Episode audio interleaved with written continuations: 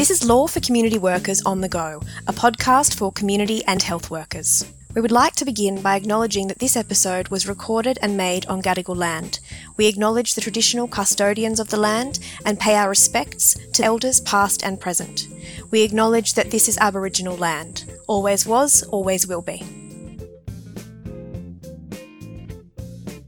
Having a Centrelink debt is a stressful experience.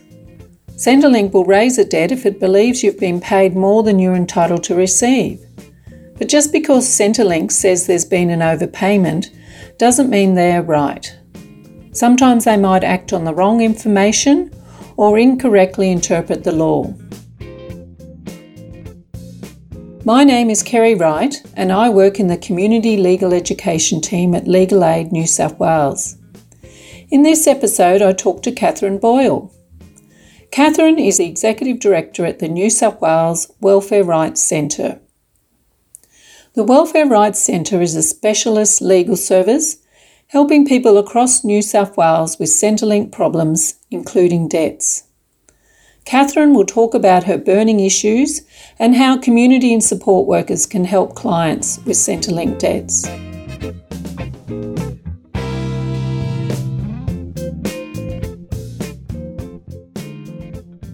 So, Catherine, what is your burning issue?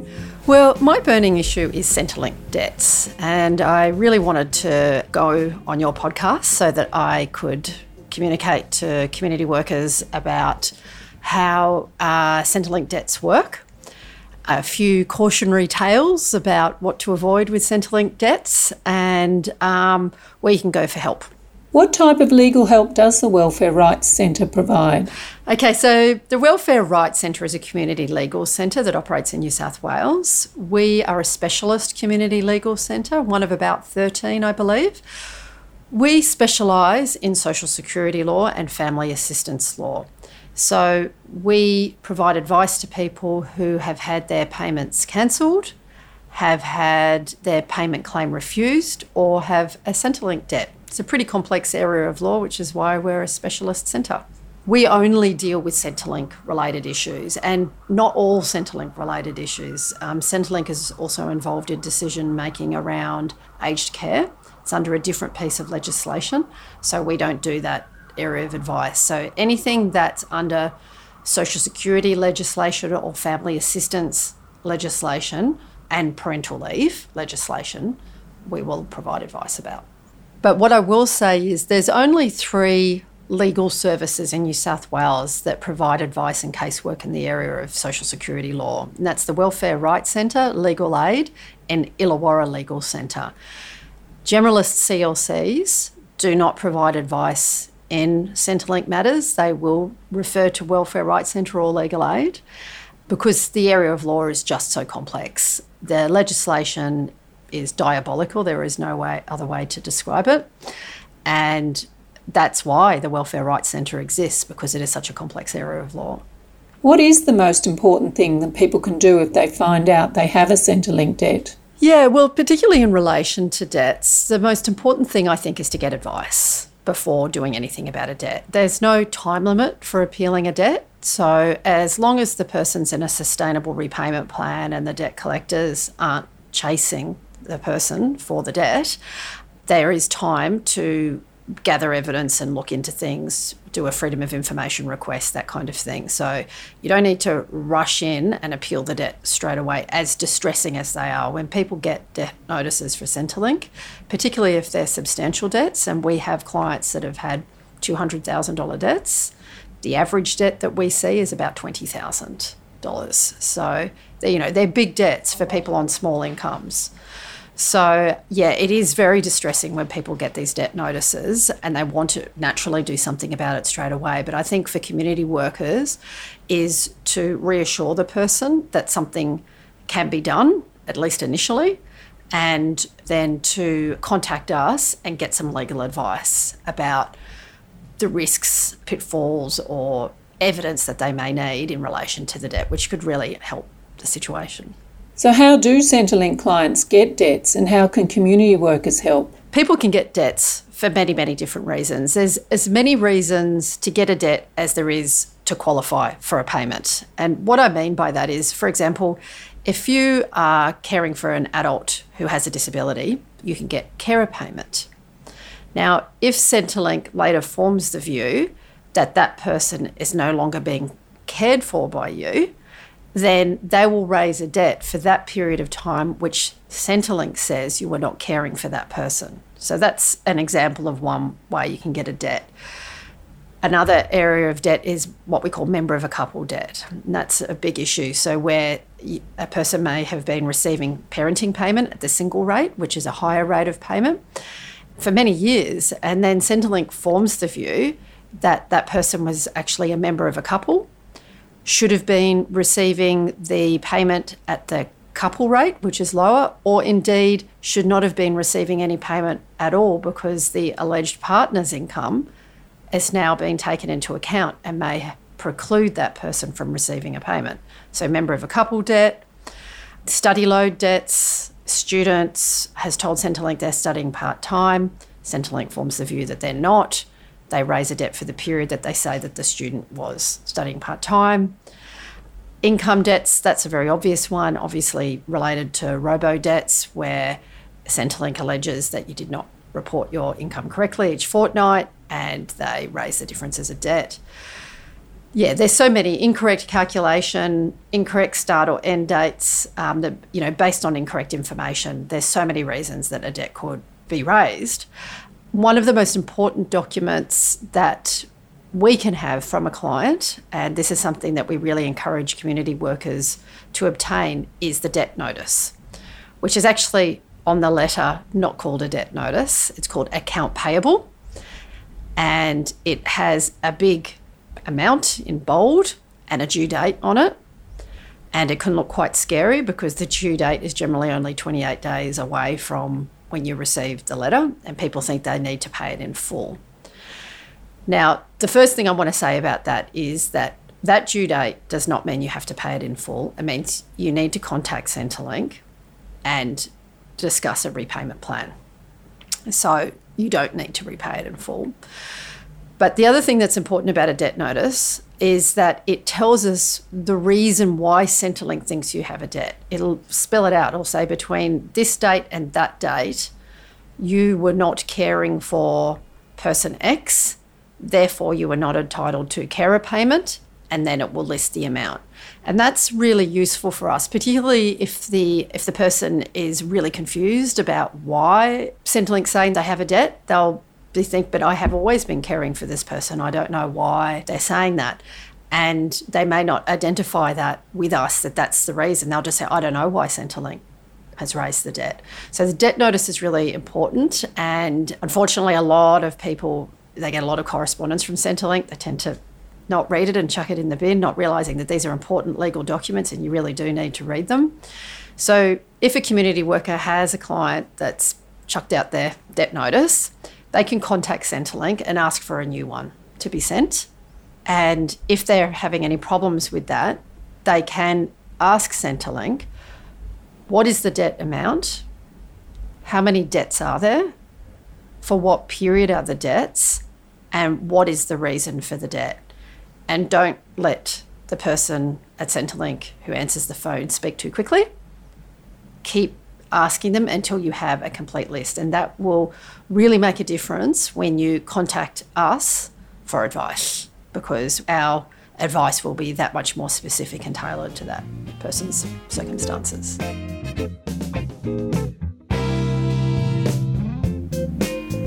And how does the Welfare Rights Centre help?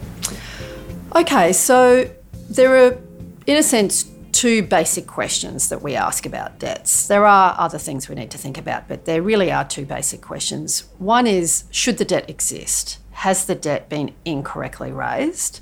And two, assuming that a debt does exist, can it be waived under one of the waiver provisions in the Social Security Act? So, the first question, which is should the debt exist? I've already alluded to some examples, but for example, Centrelink is alleging you're a member of a couple.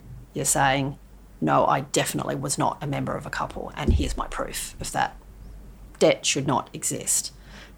Centrelink says, I was studying part time, I was studying full time. Debt should not exist.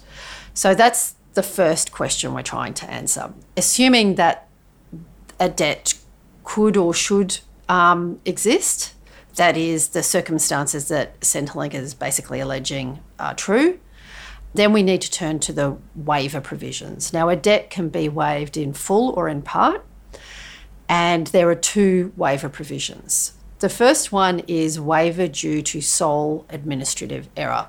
In plain English, that means the debt was caused solely by Centrelink stuffing up. There's no other way to describe it. For example, person rings up and says, I am married now. Please change my payment. And Centrelink does not record that and does not change the payment. Now, that can be hard to get around because most people should expect that their payment should change. And if they don't change, then the onus is on that person to contact Centrelink and say, hey, I told you I was married and you haven't reduced my payment. Are Centrelink errors hard to prove? Well, in actual fact, it can be quite easy because you can lodge a Freedom of Information request for the client's records and there are certain records of communications with the client where the client has either turned up to Centrelink, rung Centrelink, or even logged online and done something online. So they're not even speaking to anyone. And we can get those records. And often we can, you'd be surprised for one thing what's in there. Like some of the records are quite candid. Client rang up to update her mother's um, travel plans, client in receipt of carer payment and it's just there and it's just a mistake from the Centrelink worker and it's it's sitting there and it's quite clear evidence. Or the client might say, look, I remember attending Centrelink, I think it was March last year. We'll go through the Centrelink record. We go, indeed, there's a record of the client attending. Now, there might not be a record of the conversation, but there's certainly evidence there that backs up their claim that they attended a Centrelink office. And if the authorised review officer or the tribunal believes them, they can say, of course, well, this is what I said to Centrelink, and this is what Centrelink said to me. So there's certainly ways that we can prove certain elements of what a client is telling us happened. Can you tell us about the special circumstances waiver? The special circumstances waiver is a very broad waiver provision within the Act. In essence, a person who has not knowingly made a false statement or failed to comply with their obligations under the Act can have their debt waived if there are special circumstances which make it desirable that the debt be waived. In short, what that means is if there's something unusual, different, uncommon, or exceptional about the person's circumstances, it may be waived. It's not defined in the legislation. There's plenty of case law on different ways that special circumstances has been applied. But generally, it's to do with a person's health, family health. It can be their financial circumstances, but it can't be solely financial hardship, domestic violence, trauma, whether historical or recent, can all form part of domestic violence. It's impossible to capture all the different circumstances. So, the most important part of this as a first step is trying to establish that the person hasn't knowingly done anything wrong. So, if the person has clearly contacted Centrelink and provided information that was false and which the person knew was false, then that provision can't apply. Or, or someone else, if someone else has provided something false, and this is a very problematic part of this provision, the person with the debt may not have provided anything false to Centrelink, but maybe their partner did. So they are completely innocent of misleading Centrelink, but the waiver provisions can't apply because someone else did. And this is an area for law reform. But as it stands, it can be a bit of a barrier. This is an area where community workers can make a real difference because assuming you get over what we call the knowingly provision of the Act, what we need is evidence of special circumstances. So, if there are health issues, gathering medical evidence. If there's domestic violence, gathering evidence of that. If there has been a death in the family, gathering evidence of that. And that can be quite challenging for a lot of our clients to do and quite distressing. And a community worker can make a huge difference in gathering that kind of evidence for an appeal. And we have worked with many, many community workers who have helped us in that process. So, yeah, that's a really important provision. An example of where special circumstances waiver has worked and where community workers have assisted a client. So, this was Tina. Tina had a family tax benefit debt. And the reason she got the debt was because her husband, who was abusive and controlling and violent, had sold a property and firstly not told her that he had and then secondly changed their shared bank account details so she couldn't access the accounts and therefore could not access the money. Now that sale was included as income for that financial year which meant that her estimate for how much family income was to be earned was way inadequate. It turned out, if you look at it objectively, that the family income was double that amount, which meant that for that financial year, she wasn't entitled to the family tax benefit that she'd received. Now, she had been accessing community services and they referred her to us. And they actually wrote letters for her, which we used in our appeal to the authorised review officer. And they accepted that she had no financial gain from that sale and never would because they'd since separated and were there was a property dispute between them and that there was abusive and controlling behaviour in the relationship and they completely waived the debt. The debt was $18,000. So that's an example of where community workers can really make a difference. And that debt would not have been waived but for those two letters that she'd received from two different community organisations.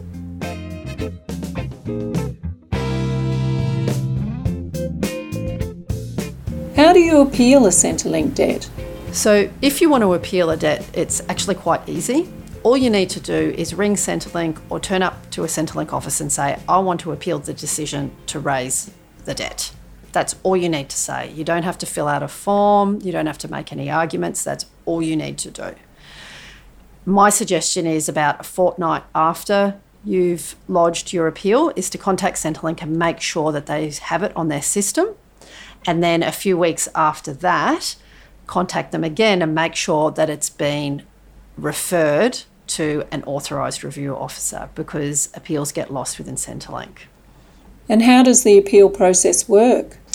Well, in terms of how the appeal system works, there's an internal appeal process and an external appeal process. So, one of the things you can do rather than appealing is simply get the original decision maker, that's the officer within Centrelink that's made the original decision to raise the debt, to provide you with an explanation for the debt. And that may clear everything up.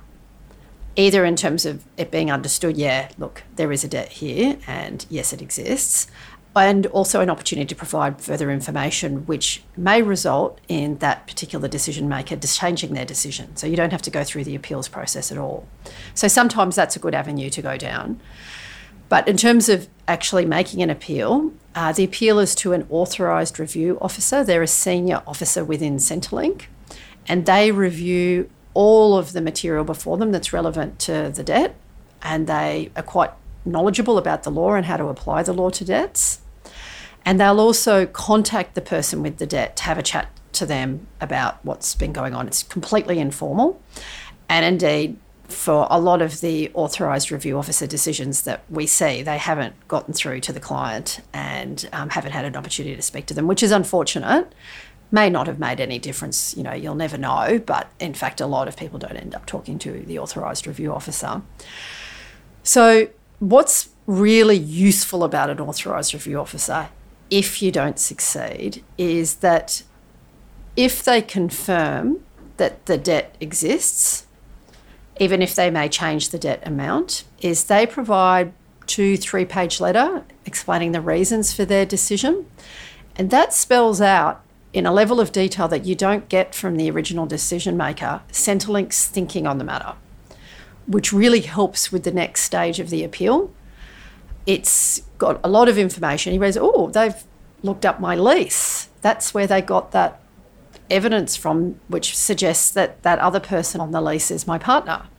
So you can see what they have, you can see what evidence you might need to counter what Centrelink is alleging is the case. So it's a very useful that ARO decision.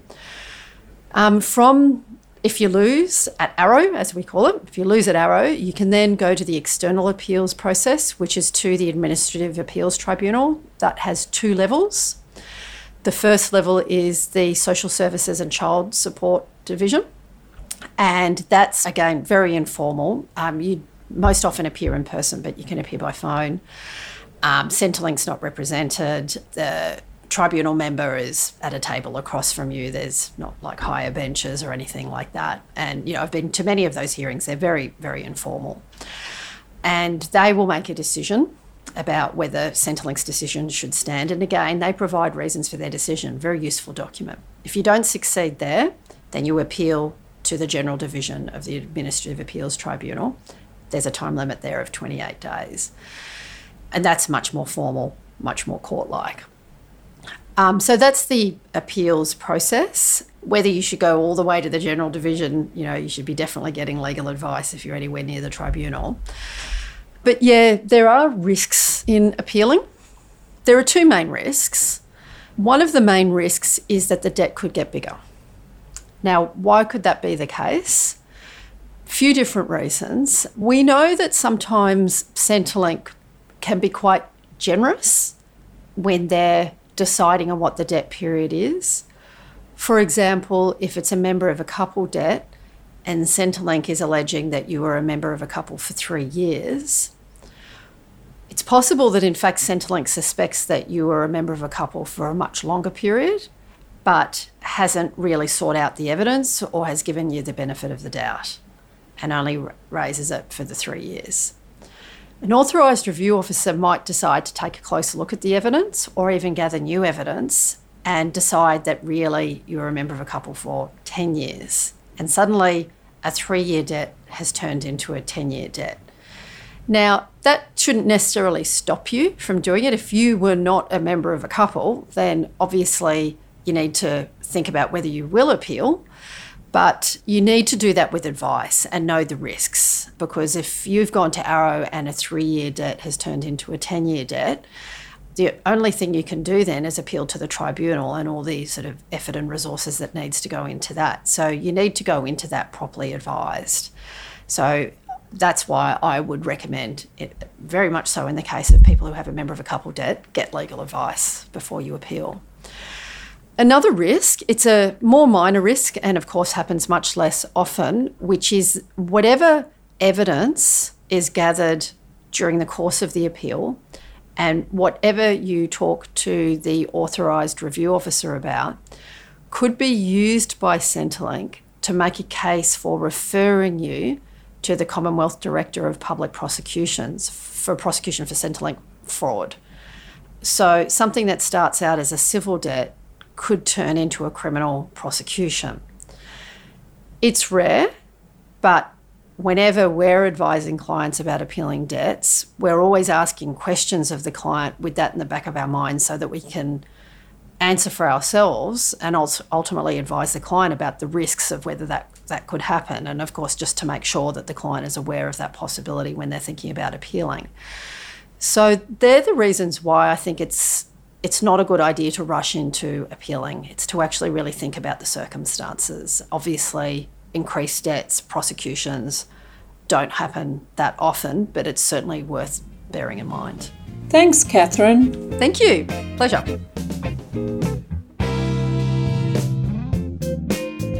There are a number of ways that you can get in touch with the Welfare Rights Centre.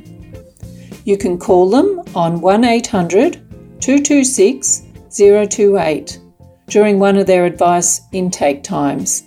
This number is toll free if you're calling from outside the Sydney metro area. The advice times are Monday and Wednesday, 9.30am to 12.30pm, and Thursday, 1.30pm to 4.30pm. If your matter is urgent, such as if you've lost your payment and you have no other source of income, you can call on the office number 02 9211 5300 to speak to a lawyer straight away. You also have the option to make an online inquiry through the website at www.welfarerightscentre.org.au. Scroll down on the homepage and click on the link to make an online inquiry. There are also fact sheets on the website that you can download about a range of Centrelink legal problems. This information is also in the episode notes below.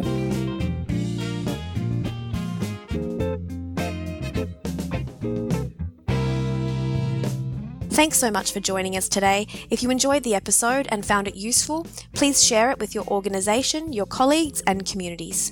If you would like to access any of the information spoken about in the episode, please see the links in the show notes below. Until next time, thanks from all of us here at the CLE branch at Legal Aid New South Wales.